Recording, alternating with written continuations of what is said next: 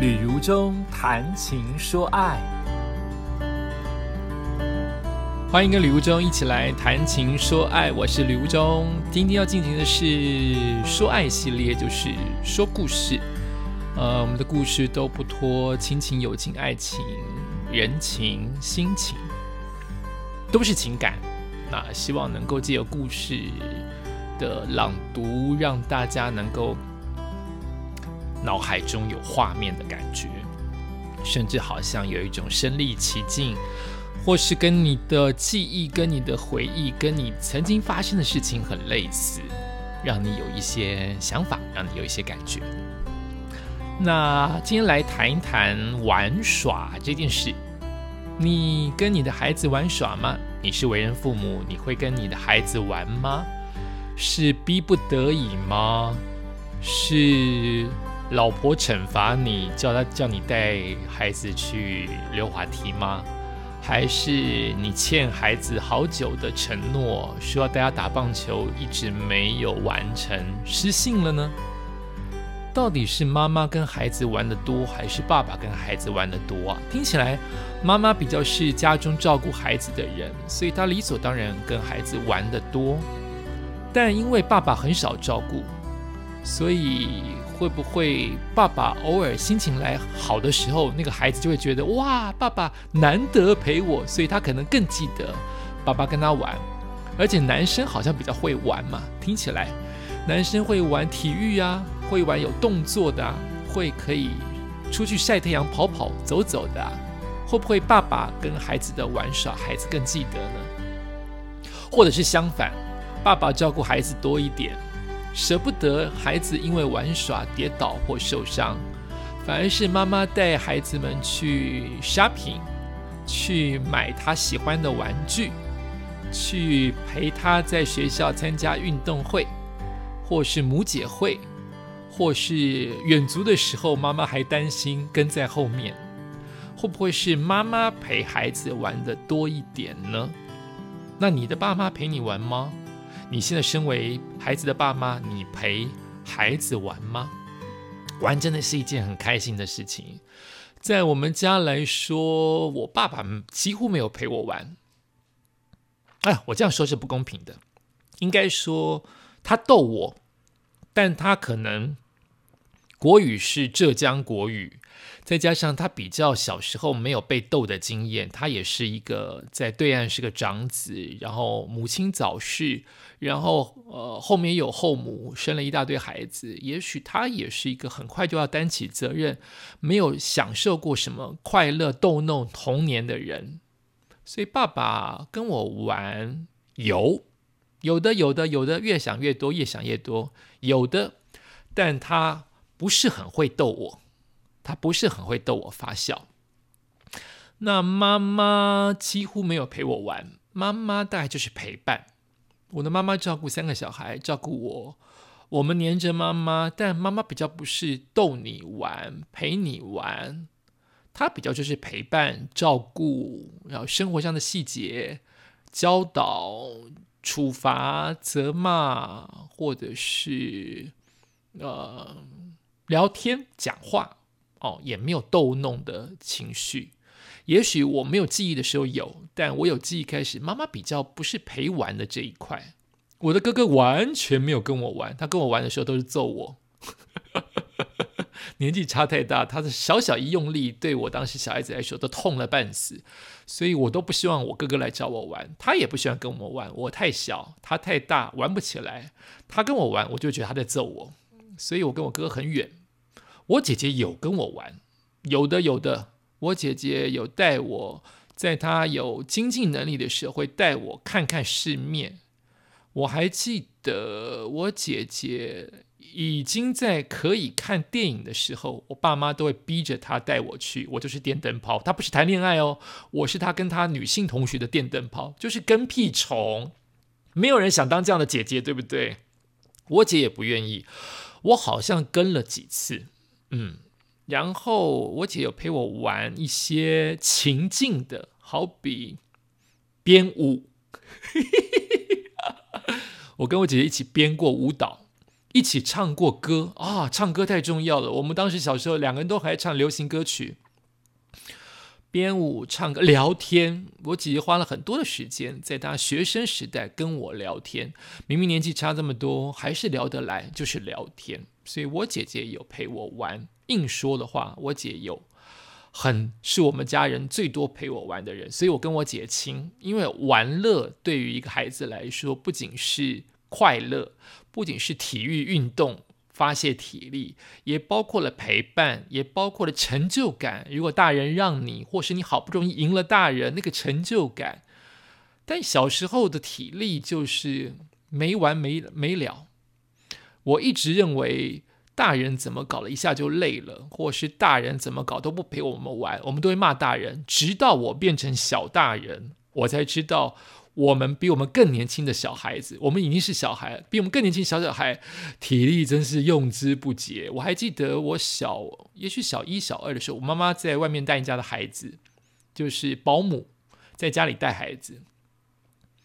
我带着三个孩子，也就是我可能我七岁，对方可能是五岁、四岁、三岁。一家人，我带他们玩，好快乐。有跟我们同样年龄，我又是孩子头，又是老大大哥大，好快乐的玩。可是我也会玩到累。我到现在还记得，你看，老是记一些有的没的。我到现在记得，我不想玩的那一刻，他们老大、老二、老三，就是那三个被我带小孩，还一直说：“阿忠哥，阿忠哥不陪我玩，阿忠哥不陪我。”闹到我妈都生气，说：“也让我儿子休息一下吧。”哦。我现在此刻才能体会，对我们对卢大人说，怎么那么容易累？陪我玩，陪我玩嘛！你们怎么那么容易累？我还想玩，还想玩，因为我体力用之不竭啊。可当我们只要变成稍微大一点点，别人还有比我们更年轻的人，我们就会知道，哦，一物克一物，他们才是那些四五六岁的人，绝对比我这个七岁的人。还要会玩，体力才是用之不竭啊！玩是一件很快乐的事情。到现在，很多的社会成功人士都是会赚钱、会生活。会生活的意思就是代表他会玩，他可能懂得酒、懂咖啡、懂高尔夫、懂游轮、懂着呃划船，等着懂着，还会懂着呃，包括可能滑板，他懂打球，他懂。生活当中很多的情绪，他把也许他把生意，他把工作也当做玩的一部分，人生过得很有滋味。我不是个很会玩的人，因为从小的教育都教我们就是要会读书。这一点有好有坏，好的就是我们真的就是个乖孩子，乖乖的念书，不给父母找麻烦。真的，我们几乎从小到大没有让父母太担心过，他们担心都担心的过头了。因为我们三个小孩都老实笨，念书乖乖的，但也因此我们不会玩，玩就可以玩出个兴趣。这个兴趣不全然是未来的工作，如果能变成未来工作，当然最棒了。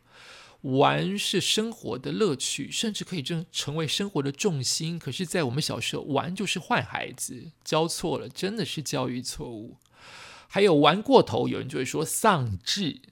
好比以前古时候有人那些富家子玩过头就吸毒，到现在也有很多的富家子是这样玩过头玩蟋蟀丧志。如果你玩的正向一点，你的生活很有趣，很有滋味，你每一天都精力旺盛，每一天都期待起床。如果可以这样玩，懂得生活，实在是一件不错的事情。如果说我现在开始玩，那就是入社会之后我开始旅行。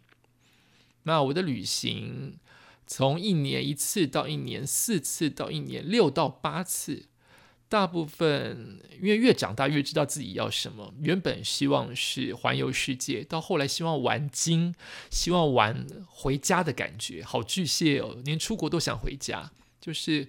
我希望去熟悉的地方玩得越来越深入，让那个地方变成我第二、第三个家，这会让我更开心。每个人的旅游不一样，所以在如中的旅行系列当中，就会讲到我深爱的东京。我没有深爱日本哦，我深爱的是东京这个城市。然后我也很喜欢曼谷，这两个地方跟台北都对我来有很深的感情。在台湾，我也很喜欢高雄。我也蛮喜欢台南，但我最喜欢台北跟高雄。嗯，这些都是。呃，旅游都是累积起来的，玩的开心。有些人的玩很运动，很需要流汗。我的玩很喜欢以走路来完成，就是散步，散很远的地方。如果行李少一点，只要带一瓶水，散个半天、四小时都没有问题。让我休息一下，又可以再出发，休息一下就可以再出发。你一定不知道，我到现在为止，早就是我可能做做这样做十几年了，我都是。只要记得，大概有八成到七成，我都是捷运前一站下车走回家。我可以捷运在我家那站下车走到就十分钟，但我会提前一站下车走半小时或走二十分钟回家，甚至绕绕路，让我享受一下散步的愉快。对我来说，这不是不单纯只是运动要减重，我完全不是这样想。对我来说，我开心。我喜欢玩，我喜欢玩散步这件事情。你的老爸跟你玩吗？今天要讲的亲情的故事还是我老爸，他的主题就叫做玩。以前那个年代啊，只要是大陆逃过来的，好像都很会打桌球。我老爸运动神经好不好？其实我不晓得，但是他的三个子女体育都很烂。虽然我老爸会游泳、会翻跟斗、会登山，但是没有半点遗传给我们。印象模糊的是，老爸曾带我去现在是大安森林公园，但以前是工学社的旧址啊，在那个地方看别人打桌球。不知道为什么，我们家里居然也开始打桌球。我们用很薄、很烂、像木板一般的拍子，很很干燥的拍子，很单调的拍子打。餐桌上面就直接架一片木板，中间分隔网是以竹竿，然后铺上我妈妈的丝巾，压像网子一般，在客厅一样打得很快乐。虽然那个时候那个桌球如果撞到那个网，也就是那个竹竿的时候，都会飞好远，好难捡。渐渐的，需要让我需要让我得分的老爸，也可能会真正的输球，而这一输就会增加我的信心嘛。所以，当我无师自通杀出好球的时候，老爸会很夸张的哀嚎，仿佛被我电得很开心。有趣的是，小七的老爸不知道为什么，有一次在换餐桌的时候，买了一张长方形草绿色的大餐桌。你有看过草绿色的大餐桌吗？无论是外形、颜色都不搭我们家的厨房，所以我妈妈就一直碎念说有够丑，有多丑就多丑。可是我倒蛮喜欢的耶。这个家具虽然确实很跳痛啦，但因为很长，颜色也跟桌球的。桌子的深绿色有一点雷同嘛？那么打起桌球就不用另加一个木板啦，有就直接用这个长方形的餐桌来打桌球啊。可是话说，谁会在很小的厨房空间摆那么一大张长形而且不能折叠哦，不能折叠的餐桌？所以我小气的老爸就算花钱也可能会吐槽。除了桌球，老爸很常跟我下象棋，我们不玩暗的，我们玩。不玩那种暗的半盘，我们喜欢玩明的整盘。这可能是我进步最快、超越老爸的一项技能。人有没有长大，其实看风度有没有就理解了。在我小一、小二输棋的时候，还会哭闹闹闹闹，可是小五、小六就只剩下不甘心，不会闹了。所以当我老爸下错一子被我将军，反而是他喊说：“哎，不算，不算，不算，不算。”那个时候，小五、小六的我就会老神在在指正他说：“哎，棋手无悔大丈夫哦。”那一刻，我才是大人。下棋不比桌球需要又叫又笑又聊天，家人也没办法参与，就是安安静静的下棋，便是我跟老爸专注的时刻。说实在，我还蛮喜欢下棋那个气氛的。老爸天性严肃，不会逗小孩。以前抱我飞高高，讲的一些顺口溜都是浙江话，我都听不懂。问起功课或逼我念书，都是低分贝的责难、碎念、讽刺。所以下棋不说话，我觉得挺好的。不说话不代表有距离哟。当我们的妈妈一直催我们父子说：“赶快吃饭啦，下棋收一收啊！”我们两个依然没有说话，沉浸在斗志的时空当中，也算一种沉默的亲密。可是国中之后，我就再也没跟老爸一起玩了。对老爸而言，升学重于一切，甚至重于感冒、生病不舒服。他也重于同学霸凌，以及升学比打从心里不快乐来得太重要了。我们家的目标很明显，只有读书。虽然这个观念默默地冲淡了我们父子间的情谊呀，可是当时我们看不到，也不知道。当优秀或自我放弃的孩子都已经在玩篮球了，在玩打扮，在玩恋爱，甚至玩车、玩烟，我却停止一切的玩。从国中开始就是这样哦。如今想想，我其实是个没有青春叛逆期的孩子，所有来自学校跟家里的压力，通通吞进肚子里。即使会哭，我还是没有反抗。重击乒乓球杀下去，其实乒乓球会爆弹，会弹回来。下错象棋，顶多再来一盘。可是我的国中三年是一颗不弹的无力球，当然也不能重来。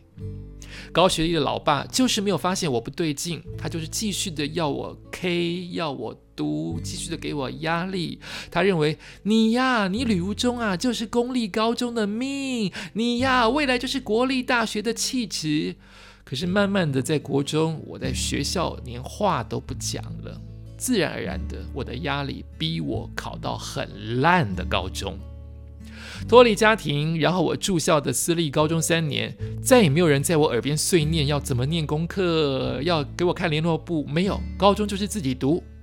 我呆呆的花了一年适应那个脱离国中三年的填鸭式教育。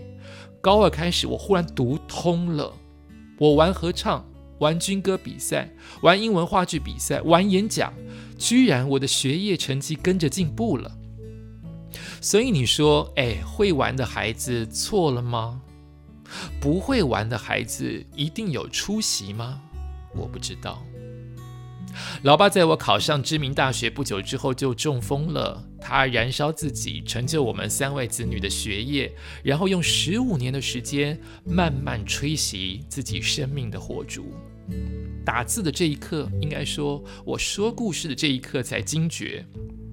我上国中以后，他其实也跟着我一起停止玩乐，没再打过一场桌球，没再下过一盘棋。我爸爸跟我一样都不玩了，为了要达成我能够好好的考高中跟大学，以至于他该有的退休生活，以及他承诺我妈要带他游山玩水，都因为中风全化成一场梦。活到现在，我是个不太跟人玩在一起的人。出国旅行，大部分也都是一个人完成。就算是这样哦，我依旧坚信玩很重要，玩是必要的。它不是主餐附赠的小菜、开胃菜哦，它是生活和人生很大的一部分。对，贪玩确实不好，但是不玩的孩子，你才应该伤脑筋。所以我祈愿我能多健康活个几年。把我老爸没享福的那些岁月，帮他挽回来。